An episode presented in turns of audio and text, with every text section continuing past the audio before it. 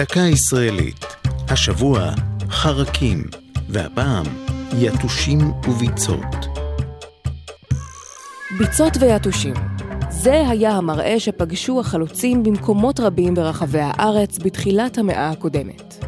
הביצות היו מצע גידול ליתושי האנופלס, נשאי הטפיל פלסמודיום, הגורם למחלת המלאריה.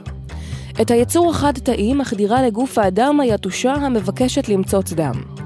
המחלה הפילה חללים רבים מקרב תושבי הארץ, ובשנת 1913 יותר מחמישית מתושבי ארץ ישראל היו חולי קדחת הביצות. מנהיגי היישוב חיפשו פתרונות. אז הוחל בייבוש הביצות ובנטיעת עצים שינקזו את המים.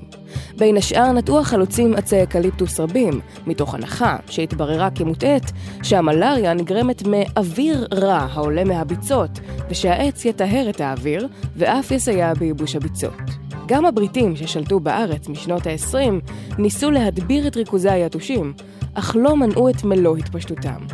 הימצאות ביצות ויתושים במקומות שונים קבעה לא פעם את גבולות ההתיישבות היהודית בארץ, ורק בשנת 62 הודברו סופית יתושי האנופלס, ומחלת המלאריה נעלמה מהנוף המקומי.